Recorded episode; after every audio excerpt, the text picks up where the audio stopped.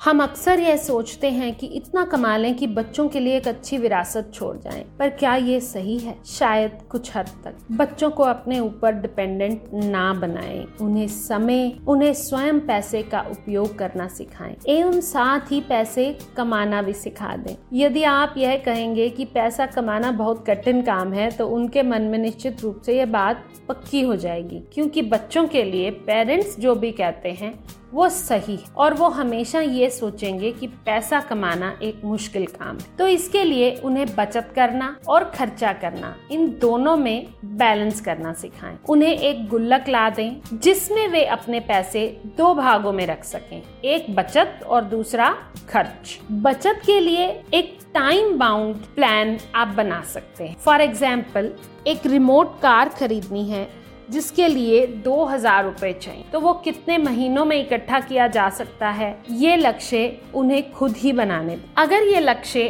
कुछ लंबा हो जाए तो आप खुद भी कुछ कंट्रीब्यूट कर सकते हैं। क्योंकि लॉन्ग टर्म ऑब्जेक्टिव्स बच्चों को सेविंग से हटा भी सकते हैं। उन्हें कुछ पैसे दें, सामान खरीद कर लाने को कहें, फिर उनसे पूछें कि उन्होंने कौन से ब्रांड का सामान खरीदा, क्यों खरीदा और दूसरे ब्रांड का क्यों नहीं खरीदा। याद रखें अच्छा खरीदार होना भी एक आर्ट है, जो हमें अपने बच्चों को सिखाने की ज़रूरत है।